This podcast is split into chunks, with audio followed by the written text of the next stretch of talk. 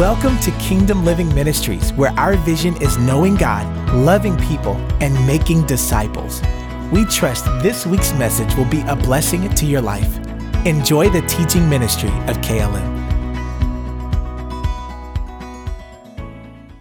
And if you don't spend any time with God, I don't expect you to do it corporately.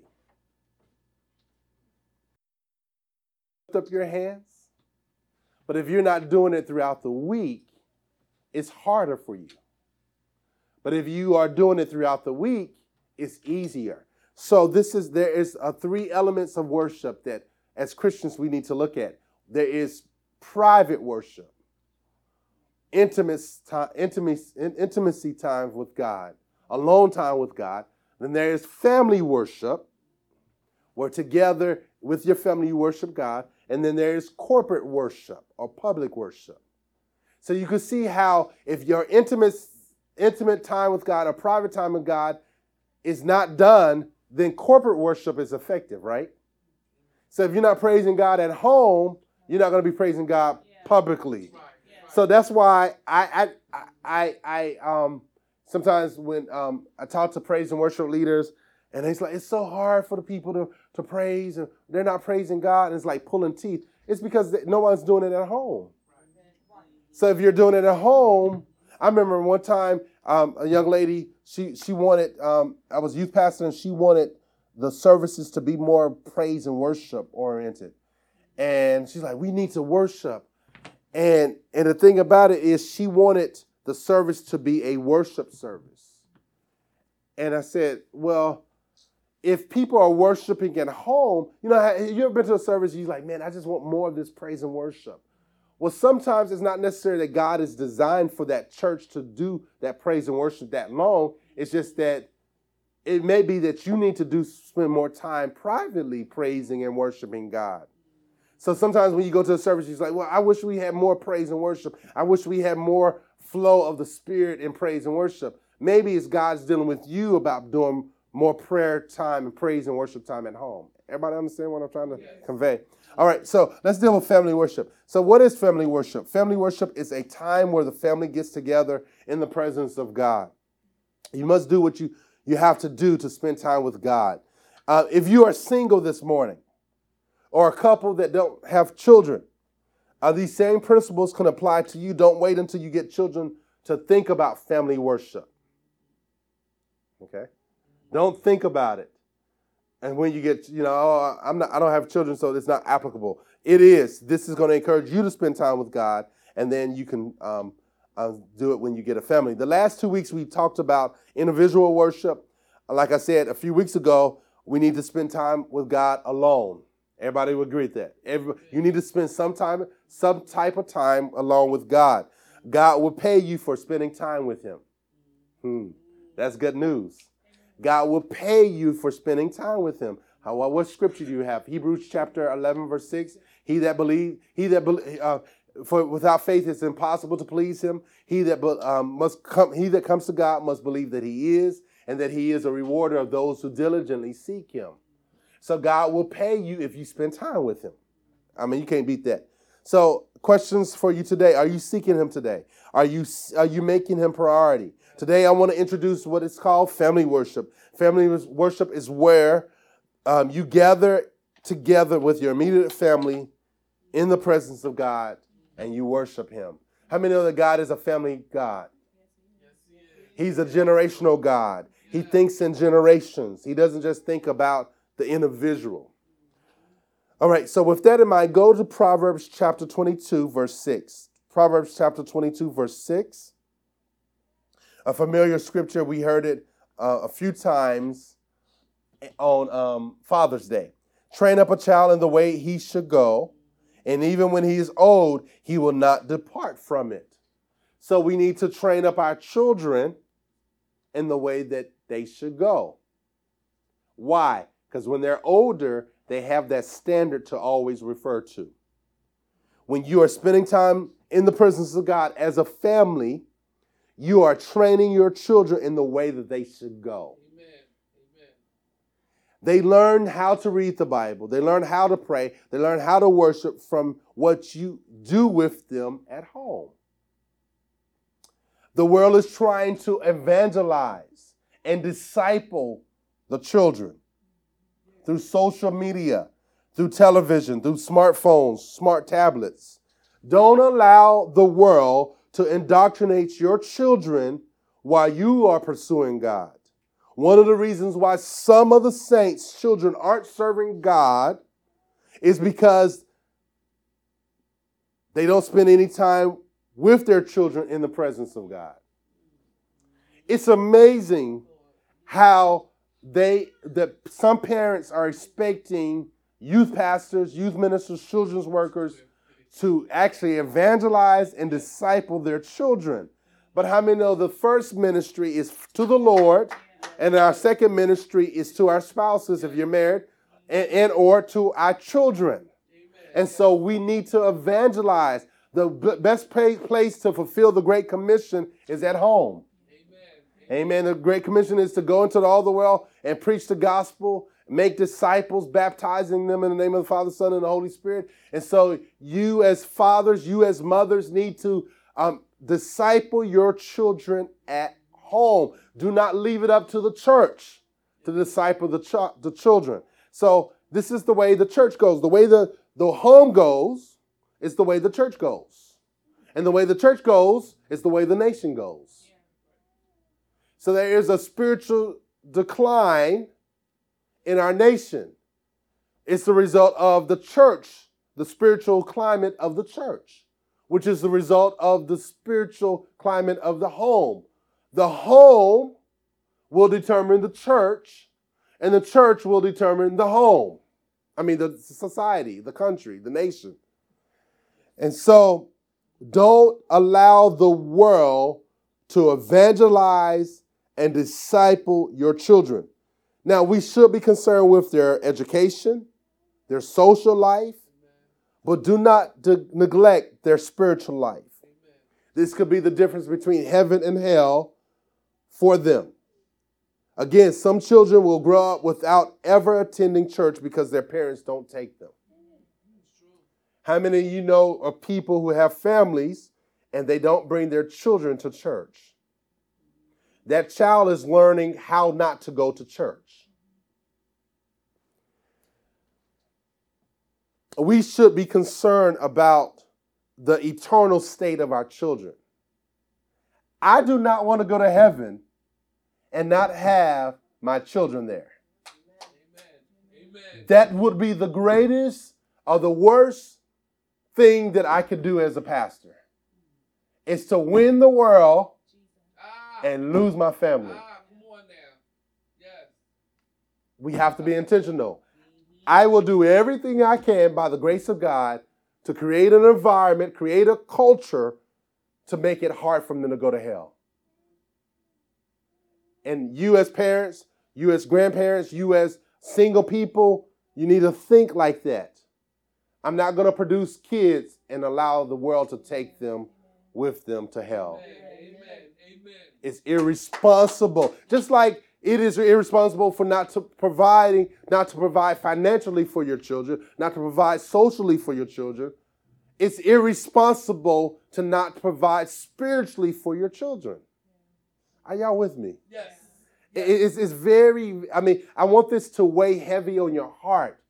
And when you think, and if you're single, you're like, this doesn't apply to me. It does. Because one day you're going to be a mother, one day you're going to be a father, one day you will be a grandparent, and so forth.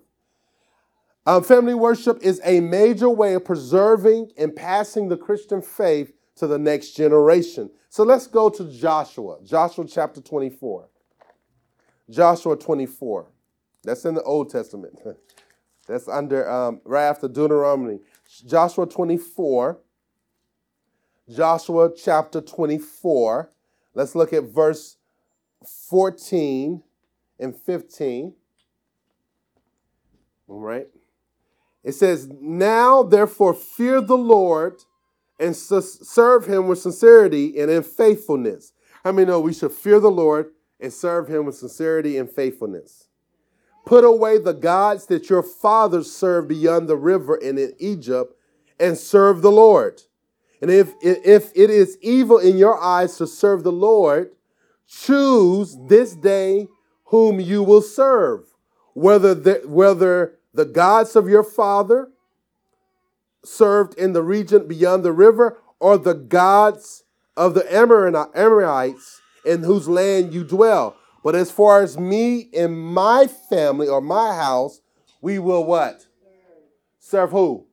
The Lord. So Joshua said, as far as me and my house, we will serve the Lord. Everybody say, as far as me and my house, we will serve, the, Lord.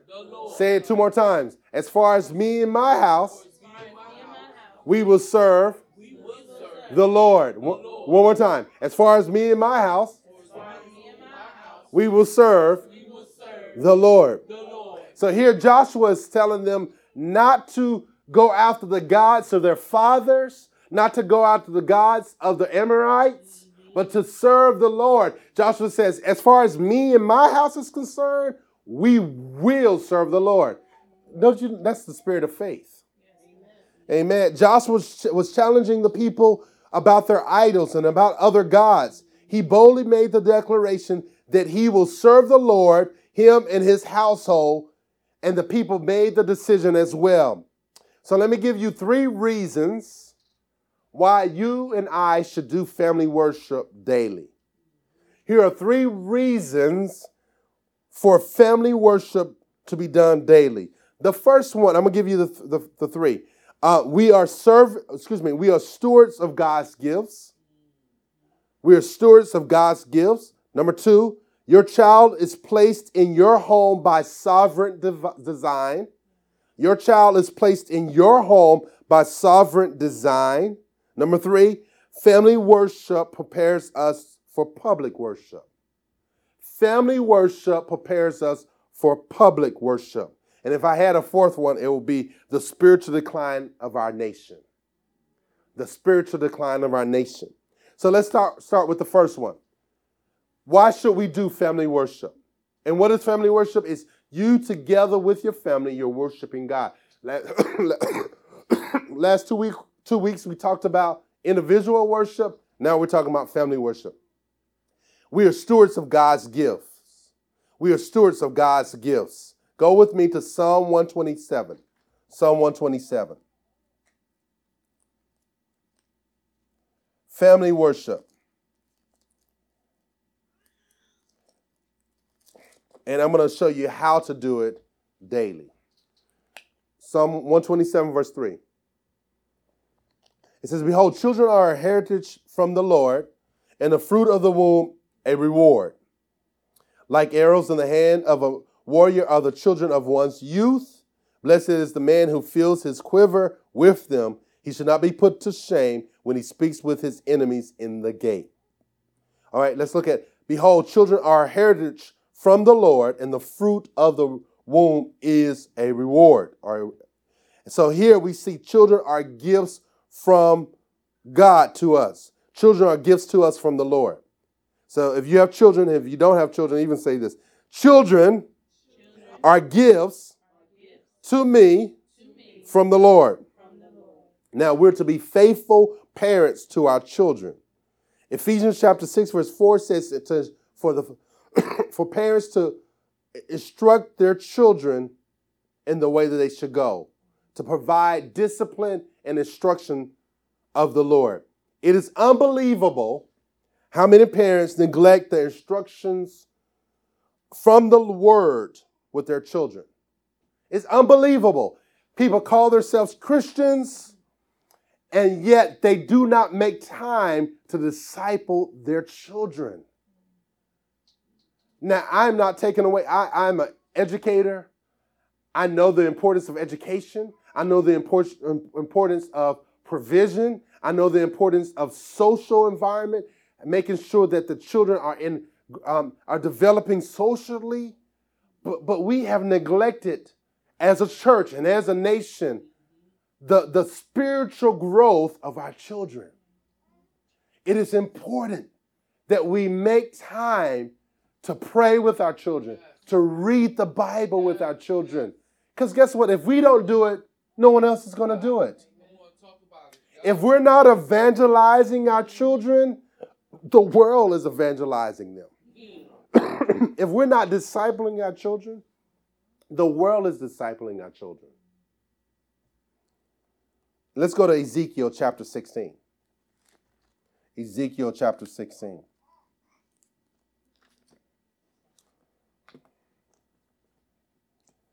Let's look at verses 20 and 21. when you got to say amen. amen. Thank you for the two amens. Ezekiel chapter 16, verse 20 and 21. And you took your sons and your daughters, whom you had born to me, these you sacrificed to them to be devoured. Were you whoring so so so small a matter that you slaughter my children and deliver them up as an offering by fire to them? Here, Ezekiel is rebuking people, the people of God, for offering up their children to idols. Do we offer up our children to idols? I'm talking to myself too. Whether it's the iPad or the smartphones or the tablets or the television or sports or activities, do we offer up our children on the altar of Babylon? They, they were offering their children to idols. How many of us offer our children to idols through this world system? If we don't teach our children to worship God, the world will teach them how to worship idols. Let me say it again. If we don't teach our children to worship God, the world will teach our children to worship idols. they will learn how to worship one way or the other. If you have children or planning on having children in the future, you better learn how to worship God yourself daily, and you better make time to worship God with them. Parenting, the foundation of parenting must start with God. God is the ultimate parent. He is our heavenly Father. He is the Father of all fathers.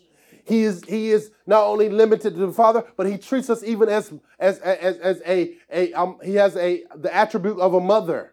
And he, he nurture, nourishes his children and he makes sure they're fed. I believe, again, in educating our children and educating ourselves on how to be an effective parent, but we must start with the spiritual. Everybody say, I must start with the spiritual.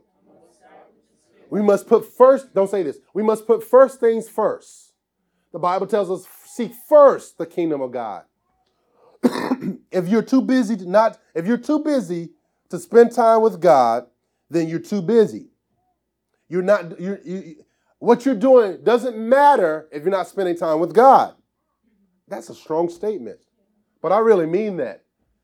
Everything starts with time with God. And again, I'm not talking about the quantity, I'm talking about the quality. Five minutes, 10 minutes, 20 minutes, 30 minutes. You got to spend time with God as, as, a, as a parent, as an individual, as a single person. We must seek first the kingdom of God. We must fulfill the Great Commission. And it starts with home. Some are trying to seek the mission of God and yet missing the person of God. Oh, I gotta, I gotta fulfill my call. I've heard parents say, "Oh, you know, this boy, he's trying to destroy my ministry." I looked at him like he was an unbeliever. You think that your child is an interruption to your life. That's a problem. You have spiritual responsibility for that child. You have financial responsibility for that child. And you think that that child is interrupting your career, your ministry, your profession. What, what, what, what is that? I've heard stories of people getting abortion because it was inconvenient for them to have a child at that time, or getting abortion because of a title or a career. How, how, isn't that sad? Yes, it is. Yeah. That we, we get abortion because we, we feel well. If it was so inconvenient, then don't. Why, why did you have sex? right, right. I mean, well, it wasn't inconvenient when you wanted to get your groove on. I'm sorry, we got children. right. So it should have been inconvenient. Oh, I can't do this because you know. Um. Our children belong to God, And we are the, we are the divinely appointed stewards over these souls that will never die. The souls that we create, procreation, right? One of the reasons, one of the purposes for, for, for sex is what? Procreation, right? To bring forth life. Once we bring life forth, guess what happens? It's for life. That spirit will live forever. They're not gonna die. You can go to the children's. If you don't believe it, go to the children's um, wall, right? And in the wall, it, it, it, talks about one of the lessons was everlasting, how God is everlasting. And it has a, a drawing of, of like a beginning, and then it goes on and it draws a line forever, an era. We are not going to, we're going to exist somewhere forever. So once we bring a child into this world, that child is going to live forever heaven or hell. Now, if you aborted a kid or you know someone, there is no condemnation to those in Christ Jesus. There is grace. But I want to tell you, there is a responsibility, a spiritual responsibility for these children. Not just, not just the financial provision, not just the, the being there, but we got to present God to them every day of their lives. Amen. Amen. Amen. My mom had me when she was 17 years old. I was inconvenient for her. I really was. I broke her pelvic bone when I came into the world. I'm like, crack. I did. I broke it. she had to go back to the hospital after she got home because she was in so much pain. Ask her. She's right next door teaching the children. I'm telling you, it's not, it's not convenience to have kids. But I'm telling you, I thank God that she did not abort me. And I thank God that she taught me about Jesus shortly after she had me, she got born again, got filled with the Spirit. But let me tell you what they did in, in her church, her Baptist church, when whom she wasn't saved at the time. They made her get up in front of everybody and apologize for getting pregnant. Yeah, they were wilding, yeah. So I'm in the womb and I'm already feeling rejection. oh, I apologize. Where the, where the guy was? I mean, I give you history after history after history of, of just dysfunction and, and people not doing right. Even in my family, my grandfather was a Rolling Stone, a deacon in the church. Oh, let me leave that alone. All right. um, but we should we will be held accountable or responsible for what we do with our children that He has placed under our care. We should use every means and every opportunities, every opportunity to reach them with the gospel of Jesus Christ. You should pray. Start out by praying for your child every day. There was an older person who was on the bed, uh, on the deathbed, and they told their child, they said, every day that you, eh, from the day you were born to the day, this day, I've prayed for you. Would that be your testimony to your child? That every day I prayed for you.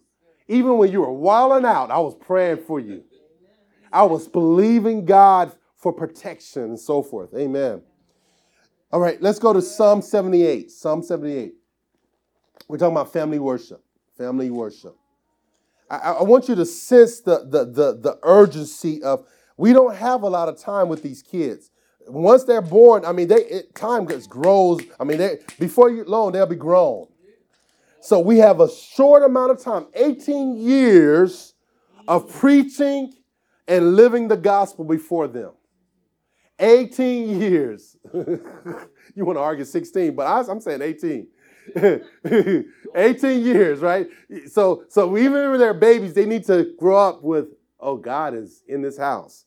All right, so Psalm 78, verse 1 through 8, it says this Give ear, O my people, to my teaching. Incline your ears to the words of my mouth. I will open my mouth in a parable. I will utter dark sayings from of old, things that we have heard and known that our fathers have told us. We will not hide them from what? Their children. Don't hide the gospel from your child. Don't think that they're too young to be saved. Don't think that they're too young to be filled with the Holy Spirit. I was filled with the Spirit at six years old. And Acts chapter 2, verse 38 talks about not, re- not withholding the baptism of the Holy Spirit and speaking in tongues from your children. It says, We will not hide them from their children, but tell to but, but tell to the coming generations the glorious deeds of the Lord in his might and the wonders that he has done. He established a testimony in Jacob and appointed a law in Israel, which he commanded our fathers to do what?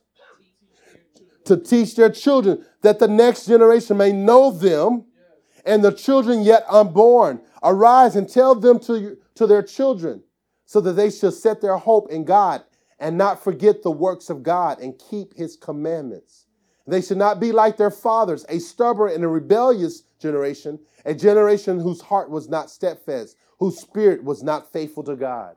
So here, the psalmist is telling them to, that God is wanting us to teach our children. And there's a generation of the unborn that's coming forth. There is a generation of the unborn. Um, it is our responsibility to teach our children the faith. You yourself must know the faith. You yourself must know for yourself and then teach your children. When you neglect the assembly of the saints, you're teaching your children to do the same. Don't allow activities. This is a big one. I've said this several times. Don't allow activities on Sundays to cause you to forsake the corporate worship of God. I'm not condemning you if you have had occasion time here and there where you couldn't make it, but you should be consistent with your time corporately with God. Listen to this. This is a professor. His name is Professor Neil Postman. He says this children are living messages that we sent to a time that we will never see. Let me say it again. Children are living messages that we send to a time we will not see. Children are living messages that we send to a time we will never see. We are preparing the message of the faith for the unborn. What you do with your children will affect their children, will affect their children, will affect their children, children. Are you, are you with me? Now there's what's called the generational curses. But guess what? There's also the generational blessings. Amen. And I'm telling you, you want to set up a legacy for your children's children. Yes, do fi- fi- provide for them financially, but don't don't just grind naturally. Grind spiritually. Amen. Amen. So to the spirit, so to that future generation, generations of Christians. You know, um, in, in the Middle East, they're having um, children, seven and eight of them, just for the sake of passing their religion on. Whereas in America, we are having less and less children. And because we are so consumed with our lives, what if it cost us to live in a small house so that we can have some children to pass the faith on? Come on. Amen. We would sacrifice for a career. But what about sacrificing for the sake? Let me produce. I'm not telling y'all to go out and have a lot of kids and then you come to the church like, yo, you got to help me. You need a food pantry now, today. Get Darren on the phone so we can start the food pantry tomorrow so that, because I need, Pastor said, be fruitful and multiply. I'm not telling you to do that. what I'm saying to you, that one of the reasons why God brings a couple together is so they can be fruitful and multiply. And so we need to think in generations. Amen. Amen. Amen. And you, you got to think, say, hey, okay, I'm having these kids, whether it's one or whether it's eight, I'm having these kids for the sake of passing the faith on. Yes, I want to set them up. I want to have, I want them to have my name. You know, I was listening to recently in light of Joe Jackson passing on 2300 Jackson Street. And I was thinking about, and I was looking at the pictures, and, and, and th- that's a generations of things that they're passing on. How much more is important that we pass on spiritual things? Amen. Go to Psalm 22, Psalm 22, verse 30. Psalm 22, verse 30. Psalm 22, verse 30 says this posterity shall serve him, and it shall be told to the Lord to the coming generation that he shall come and proclaim his righteousness to a people yet unborn that he has done it. Listen, there is a generation that is yet unborn. There is a generation. See, a lot of times people they focus on the millennials, right? Oh, it's about them. And some churches are building their whole ministries on the millennials. But guess what? There's a generation after the millennials. That we need to be concerned about. We need to think about the generation between the age, I believe, is four and 18. We need to think about that generation.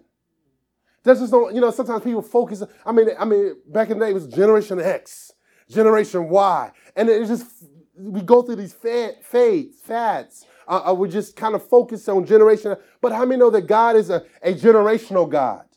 He thinks about generations. I'm, you don't believe me? Check this out. I'm the God of Abraham. I'm the God of who? Jacob. I'm the God of Isaac. Amen. You see those three generations, right? He's concerned about the other generations. So the reason he give he'll, he'll bless you with children is so that you can pass the faith on, so they can pass the faith on, so they can pass the faith on. So, so sometimes the generational curses are not really generational curses; it's just generational behavior.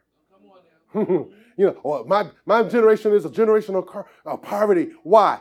Because they didn't learn how to manage money. So therefore, I learned what they learned. I learned how not to manage money.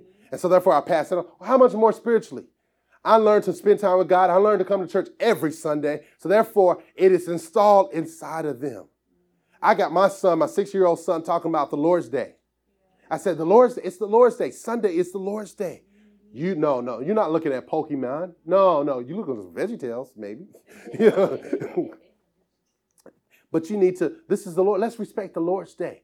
So first thing he wants to do when he wakes up, he wants to either play the phone, play with the phone, or look at the television. I said, no, no, no, no. I put some gospel music on. I do some wake, some quiet, jumpy key kind of stuff. Put that on, blast it throughout the house. We're gonna be mindful of the Lord's day.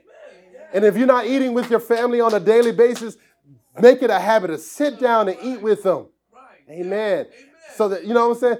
Everybody eating in front of the TV. I'm been guilty of that. It feels good to eat in front of the TV. But I'm telling you, I'm telling you, it's nothing like sit around and talk about my dad who started this church, the founder of this church. He, you know, he had family time. I wanted to see him sit in front of the TV. He said, no, and we, he'll go around, we eating, and, and, and he talked about, talk, tell me about your day. And he'll talk about the Lord and so forth. And then after after dinner, you know, me, it was my sister and I. We we we actually watched the dishes together, cleaned up the kitchen, and then my brother, my two brothers, they they watched the dishes on the other times. So we had two days.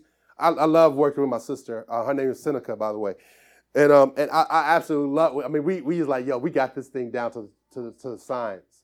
And then my, my, my two other brothers, Little John and Daniel, they used to, they take forever, and they have hardly washed the dishes. And so anyway, we couldn't we couldn't use the dishwasher because you know it was cost money because of electricity. I'm like, what? This doesn't make sense. But it's cost money with the water. But anyway, um, I said I'll just say you want to make time for your family together because we're not going to have them forever. It's just only a short amount of time. And then after dinner, we would have Bible study, and Dad would sit there and we would sit around, we would pray, we would sing, and then we would study the Bible. And his Bible studies were long. I'm like, uh, Destiny, you better be glad. Because mine was like 15 minutes. His was like an hour and a half. I'm like, uh, you know, and then and then the, the boys, the, the little boys, the, my two little brothers, they would get upset because they wanted to play the Nintendo. Super Mario. Oh, oh man, man. And then afterwards they'd be falling asleep. And then afterwards they would go try to play Nintendo. And she's like, no, no, you didn't spend time. You wasn't up when the Lord was speaking to you.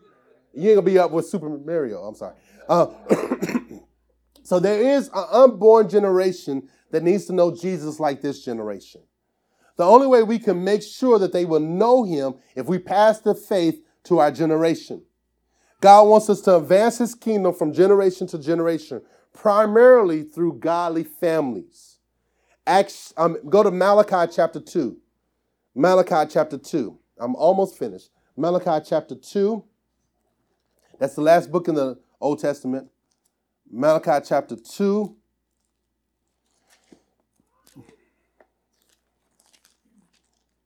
Let's look at verse 15. Read that together. Let's read that together. Did he, okay, together? Did he not make them one with a portion of the Spirit in their union? What was the one God seeking? Godly offspring. So guard yourselves in your spirit, and let none of you be faithless to the wife of your youth. So, the primary reason that God brings a husband and wife together is to produce godly children, godly offspring. God is after your child. God is after your children. Don't think you're so special. Oh, you know, you may be like, God got a call on my life. If you don't do it, he'll get your child. If he, your child doesn't do it, he'll get your grandchild. He's after your children. Amen. That's what the one God is seeking after. The, the, the mandate for marriage was be fruitful and multiply. Now, don't y'all go make kids tonight. like, yo, we're going to make some kids just because the pastor said.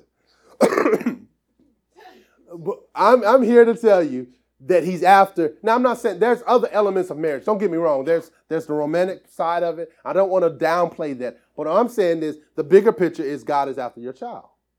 He wants godly children. He wants preserve. He wants to preserve this gospel to the unborn generation. Amen.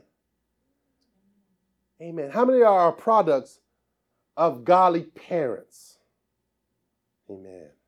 How many are God, uh, products of godly grandparents? Everybody raise your hand. Okay, so somebody, so maybe your parents, they skipped over their prayer. How many are products of godly great grandparents? All right. Keep going back, right? All right. Just products of Adam and Eve. All right. All right. So we see here the one God is seeking godly offspring. Okay. My second point is this why sh- should you do family worship? Your child is placed in your home by sovereign design. Whether you're a single parent or whether you are married, God sovereignly chose your child to be born to you. Man, that, isn't that like different? Like, whoa.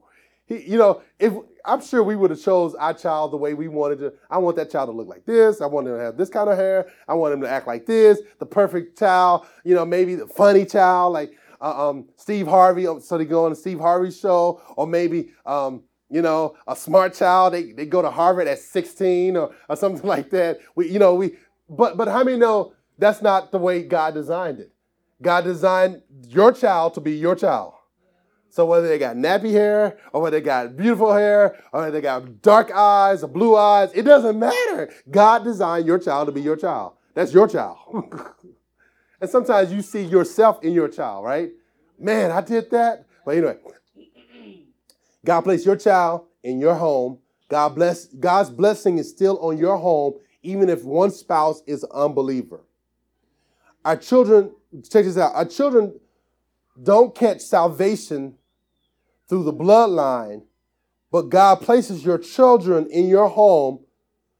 Therefore, parents have a good reasons to believe God. God God's intention was to save them. The reason you're saved is because God's grace. God placed your children in your life so that He can save your children. So one of the reasons why God allowed you to be have one child, two children, five children, is because He wanted your children to be saved purposely. Not saying that he doesn't want all children to be saved, but purposely he, he allowed that child to be born in a Christian family. Um, it, is, it isn't enough just to acknowledge that God's sovereign orchestration in our homes. We must use every God ordained means to reach our little ones by seeking in a responsible way to initiate and cons- cons- consistently cultivate the daily worship of God with our families. Ecclesiastes chapter 12, verse 1, it says, Remember your Creator in the days of your youth. How else is a child going to know his Creator in his youth apart from his parents' daily worship of God? Daily bringing Christ near to him. God desires for parents to use every available means to reach their children while they're young, when they are tender and most naturally influenced by their parents. Do not rely on anyone else preaching or anyone else um, training your children in the way that they should go. You are called and you are anointed to do so. So many parents want, want to give their children choices, especially in regards to their religion. What a tragedy. I've heard Christians say, I just, I give my child a choice whether or not they can come to ch- church. I give my child a choice whether or not they, they can choose Jesus or Allah. It is irresponsible to allow a child or their sports or activities to determine their Sunday worship and their daily worship of God. I've said it before and I'll keep saying it.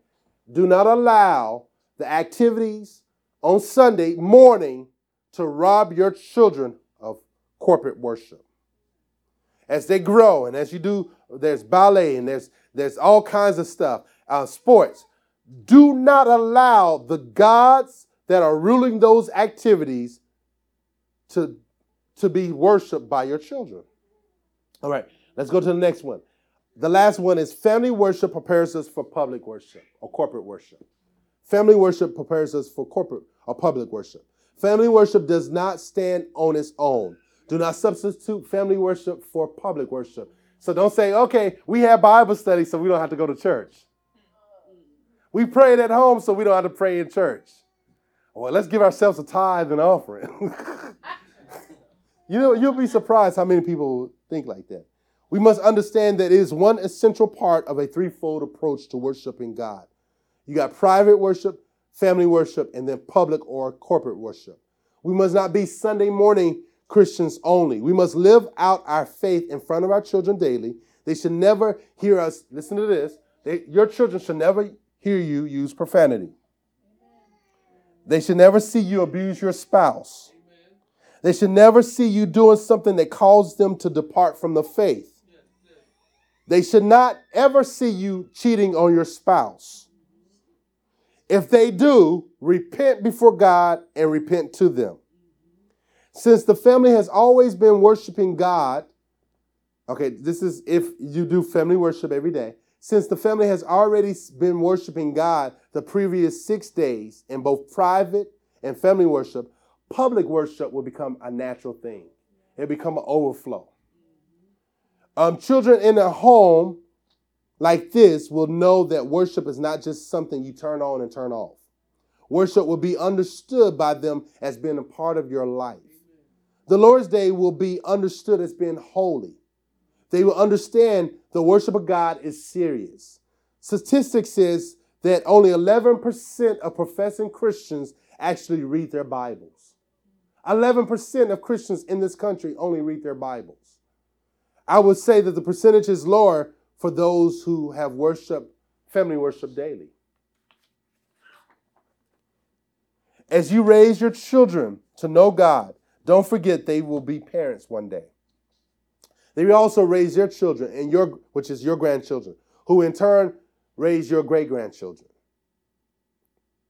Here's the practicality. How do you establish family worship in your home? It, it begins with a conviction and moves into an action. It must be a part of your family culture, your daily spiritual responsibility. If you're a single parent, you are responsible of leading your family in family worship. If there, when my mom was a single mom, every day she would pray with us, she, she would read the Bible, she plead the blood of Jesus and lay hands on us. I got tired of her laying hands on me. I wanted to hit her. I said, Don't lay hands on me. Why you got to lay hands? I was embarrassed as I got older. In the name of Jesus. I was like, Okay, why do you got to do this in front of my friends and drop, drop me off in front of the school? Why can't you just pray privately? You know, I was, I was embarrassed, but I thank God for it. Amen. Amen. Amen. Um, if there's a one saved spouse and the other isn't saved, the saved spouse should lead in family worship. If the father and mother are both saved, the man should lead in family worship, but all should participate. Family worship can take place at home or in the park. Um, timing should be determined by your schedule. I know your schedules may be off. Sometimes you want to do it in the morning, if you if your schedule permit, or sometimes in the afternoon. But it should be consistent. So there, here are three elements of family worship. Here we go. The first one is worship and song. So there should be some type of singing. We should lead our family in singing to the Lord. You can choose a song, whether from Sunday's worship set. Uh, if more families in, in, in the praises, if more families um, were to sing praises to God in their homes, just think about how powerful our public worship will be if we're singing at home together with our family. Um, you might want to even um, sing a hymn with your child or write your own song. So let me give you an example what I did. Is I, I was with Destin and my wife and Declan, and we were doing family worship, and uh, I wanted to sing "Here I Am to Worship." Of course, I didn't know the lyrics, so I had my smartphone and I looked it up, and um, and and, and Destin's like, "Daddy, don't sing, don't sing. God doesn't want to hear you sing." True story. No, God says it's horrible. I said, "No, no, He doesn't." he says, make a joyful noise. So I had my little phone and I said, um, here I am to worship. And I began to sing, and he knew the lyrics better than I did, but I had to cheat, and I sung that, and we sung it twice.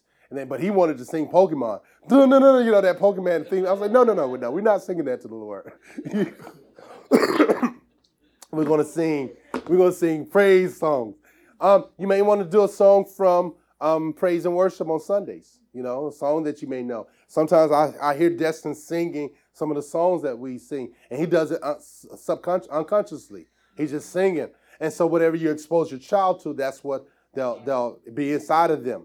And so you want to do some type of singing. Even if you're not a singing singer, sing.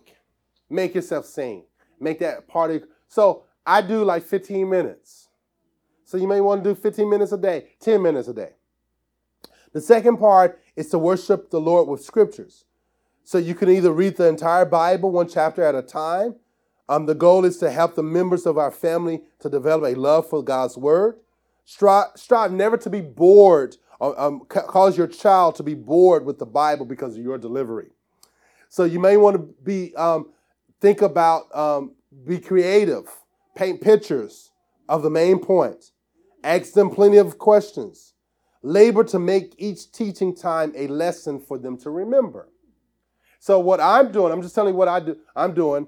I didn't necessarily want to start in Genesis, so I started in the Psalms. So I'm taking one Psalm, except for when we get to 119, we're going to break that up over a period of five, six, 18 days or something, because that's the longest. That's long. Right. I mean, you'll be there all day. But um, we're just doing one Psalm a day. so we read the Psalm, and then I give out an application of that psalm. And then after we finish the Psalms, then we're going to probably do Proverbs because it's easier. And then, uh, then we probably do Genesis or Matthew or something like that. So you want to pick out something, and then there's children's Bible. So no, I, am IOD, I do, I do. And so I, I do the Psalms or the, the Bible itself, then I'll do a children's Bible. And I'll read it from the child children's Bible. And then there's a um, systematic theological book for children that I do, and it was like, and it's like little lessons like who is God? God is you know one God and three persons, and so it's it's kind of catechisms where you ask questions, and so you're trying to help to get the faith in them. And I do. Uh, Tim Keller has um, his church put together new catechisms for young people or for children, and it's like questions and answering about the faith. And so I just I do that to help them, and repetition is good. Children learn through repetition. So you ask them over and over. And then we spend time, then the third part of the element of family worship is to worship by prayer. Spend time praying for the, I spend time praying for the president. The, um, then also I pray for other pastors. Then I pray for their grandparents, friends, cousins, pray the Lord's Prayer pray for the nation, and then I spend some time praying in tongues. So you can have a mixture of however will work best for your child or your children. And so you should have singing, scripture, and prayer. And so usually I will lead the teaching, the reading of the scripture, and the lesson, lesson, and then my wife um, sometimes will lead with the worship. Uh, and then sometimes she may lead with the Bible, the reading of the scripture and the teaching, and I'll lead with the worship. so we're just so you got to create some type of family worship. 15 minutes, 20 minutes, and you may just do a little bit every single day. I haven't got to the point where I'm totally satisfied with it, but I know that this is part of my calling as a parent. Family worship. Um, also, I don't know how you feel about this. I'm not at this place I do feel a conviction with it, is somehow making the Lord's Day, which is Sunday, the Lord's Day, a, a just a day of, of, of worship to God. So you might say, well, the Lord has, He owns all the days. You're absolutely right. But there's one day that belongs to Him, which is Sundays. Just like the tithe, right? We say, well, all my money belongs to God. Really? Does it? No, the 10% belongs to God. That's His. And then everything else is yours. And then He tells you give an offering on top of that. And so, just like that, the Lord's day, there's one day that belongs to the Lord. I'm trying to get to a place. I don't know. I'm, next year or so, I, I pray that I'll come back and give you this testimony, where on Sundays, we don't do anything outside of fellowship with the saints. Everything's going to be God oriented, God focused.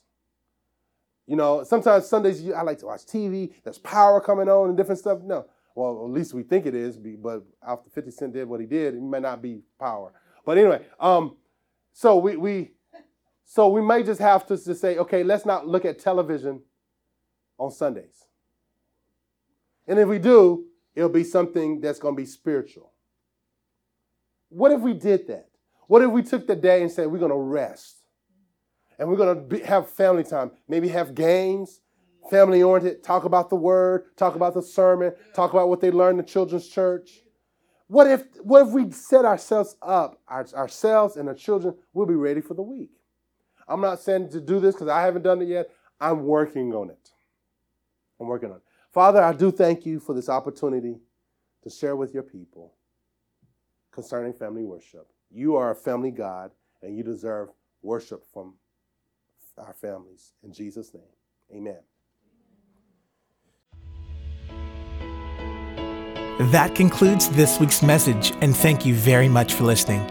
For more information about Kingdom Living Ministries, please call us at 732 324 2200 or visit our website at kingdomlivingnj.org. Also, you can write to us by mail at P.O. Box 519, Rancocas, New Jersey 08073. And lastly, if you would like to partner with this ministry through your prayers or financial support, contact us via email at partners at kingdomlivingnj.org.